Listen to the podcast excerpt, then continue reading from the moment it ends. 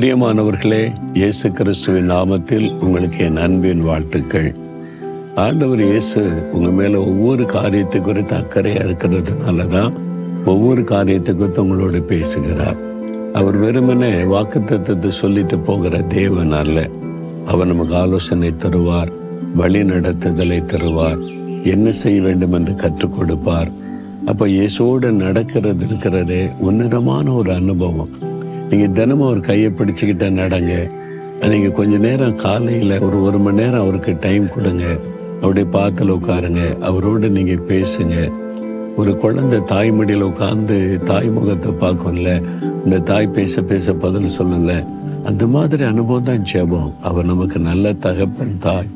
அவர்கிட்ட மனம் திறந்து நீங்கள் பேசலாம். அந்த மாதிரி பேசும்போது அழகாய் நடத்துவார்.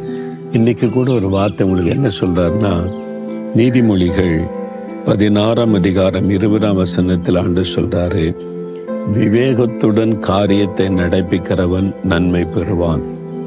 என் மகனே மகளே விவேகத்தோடு நீ காரியத்தை நடத்தினா காரியம் நன்மையாயிரும். ஏதோ ஒரு நன்மை தடைப்பட்டுக்கிட்டே இருக்குதுல்ல ஒரு ப்ரமோஷன் ஒரு வெற்றி ஒரு ஆசிர்வாதம் ஒரு காரியம் ஏதோ ஒன்று தடைப்படுது ஏதோ ஒரு காரியம் பிரச்சனை உண்டாக்குது சமாதானத்தை பாதிக்குதில்ல இந்த நன்மை தடைப்பட்டுக்கிட்டே இருக்கேன்னு நினைக்கிறீங்களா ஆண்டு சொல்றாரு என் மகனே மகளே விவேகத்தோடு நீ காரியத்தை நடத்தினா நன்மை நீ காண்ப. அப்படின்னு ஆண்டவர் உங்களை பார்த்து சொல்றார். விவேகம்னா என்னது அப்படின்னு நினைச்சா புத்தி ஞானம்.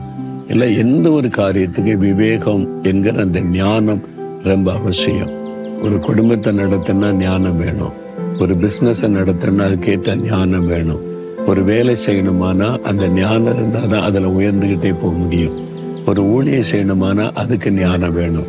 எந்த காரியத்தை செய்வதற்கும் ஞானம் இல்லாமல் முடியாது.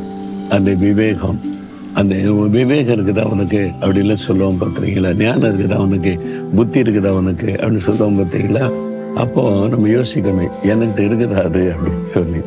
அப்போ விவேகத்தோட நம்ம காரியத்தை செய்யணுமா? அதை நமக்கு தர்றது யாரு? எந்த கடையில் கிடைக்கும்? கொஞ்சம் விவேகம் கொடுங்க. இத்தனை காசு அப்படின்னு கேட்டால் எதாவது சொல்ல அதெல்லாம் இங்கே கடையில் கிடைக்காதுங்கம்பாங்கல்ல அது இலவசம். ஆண்டவிடத்தில் கிடைக்கும். ஆண்டவரை ஞானம் கொடுங்க. நான் வந்து எந்த காரியத்தை செய்யணும்? ஊழிய திட்டங்கள் ஆண்டு தருவார்ல இதெல்லாம் செய்யணும்.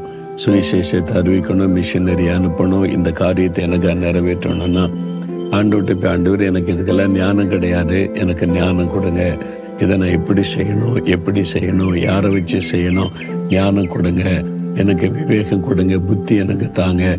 நான் அதுக்காக ஜெபிக்கும் போது அந்த குறிப்பிட்ட காரியத்தை குறித்த விவேகத்தை அந்த ஞானத்தை ஆண்டவர் தருவார்.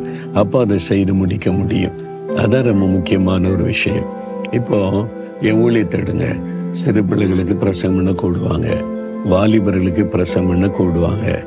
டீனேஜ் இந்த ரெண்டுக்கு நடுவில் இருக்கிறவங்களுக்கு பேச கூடுவாங்க. வயசானவங்களுக்கு பிரசங்கம் பண்ண கூடுவாங்க. குடும்பத்தார் ஃபேமிலிக்கு பேச கூடுவாங்க. ஊழியக்காரங்களுக்கு பேச கூடுவாங்க. ஒவ்வொருத்தருக்கும் ஒரே மெசேஜாக எல்லாருக்கும் பேச முடியுமா? சின்ன பிள்ளைங்களுக்குன்னா அதுக்கேற்ற செய்தி கொடுக்கணும். வாலிபர்களுக்குன்னா அதுக்கேற்றது கொடுக்கணும். ஃபேமிலின்னா அதுக்கேற்றது கொடுக்கணும். வித்தியாசம் இருக்குல்ல? அதுக்கு என்ன வேணும்? ஞானம் வேணும். இல்லை எனக்கு பிரசங்கம் தெரியும். நான் எடுத்த மூணு பாயிண்ட் ஏழு பாயிண்ட் இதை வச்சு அடிச்சிருவேன். அதனால பிரயோஜனப்படாது ஐயா. அது ஜனங்களை தொடணும் ஜனங்களுக்கு ஆசீர்வாதம் இருக்கணுமானா ஒரு விவேக ஞானம் வேணும் ஒரு தெய்வீக ஞானம். அது எங்கிருந்து வரும்? பரத்தில் இருந்து தான் வரும். அப்போ அந்த ஆண்டவருடைய சமூகத்தில் போய் ஆண்டவரை இந்த ஊழியத்தை செய்கிறதுக்கு இவங்களுக்கு உடைய வார்த்தை சொல்லி எனக்கு ஞானம் வேணும் வழி நடத்தல் வேணும்னா பரிசுத்த ஆவியானவர் மூலமாக அந்த ஞானத்தை ஆண்டவர் நமக்குள்ளே கொண்டு வருவார். அப்போ தெளிவாக அவர் நடத்துவார். இதே மாதிரி தான் உங்கள் குடும்பத்தில் ஒரு பிரச்சனைங்க. அது என்ன பண்ணுறதுன்னு தெரியல எப்படி சால்வ் பண்ண தெரியல. நீங்கள் ஞானம் இல்லாமல் விவேகம் இல்லாமல் செய்கிற காரியம் குடும்பத்தை உடைச்சிடும் அதை செஞ்சிடக்கூடாது. அது மாதிரி பண்ணிடக்கூடாதுல்ல?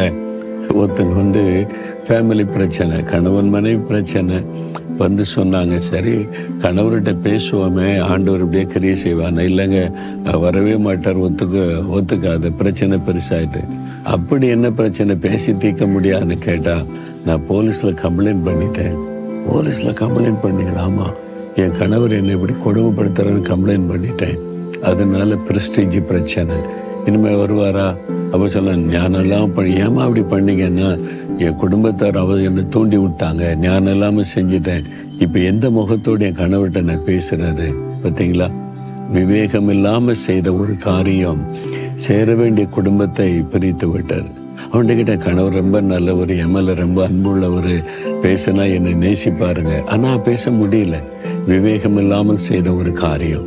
இதை மாதிரி தான் நிறைய பிஸ்னஸில் ஊழியத்தில் குடும்ப காரியத்தில் விவேகம் இல்லாமல் பேசின செய்த காரியம் நிறைய பாதிப்பை உண்டாக்கிறது அதனால் ஆண்டவர்கிட்ட கேட்கணும். ஆண்டவரே எனக்கு ஞானம் கொடுங்க விவேகம் கொடுங்க. உம்முடைய ஞானத்தை எனக்கு தாங்கன்னு நீங்கள் கேட்கணும். சரியா? அது ஒரு பெரிய ஆசீர்வாதம். ஜெபிக்கலாமா? ஆண்டவரே இந்த ஞானம் விவேகம் எனக்கு வேணும். நான் செய்கிற காரியத்தை சரியாக செய்ய நான் வந்து யாரையும் பாதிக்காதபடி செய்ய வெற்றியோடு செய்ய எனக்கு ஞானம் கொடுங்க. இயேசுவின் நாமத்தில் ஆமேன் ஆமேன்.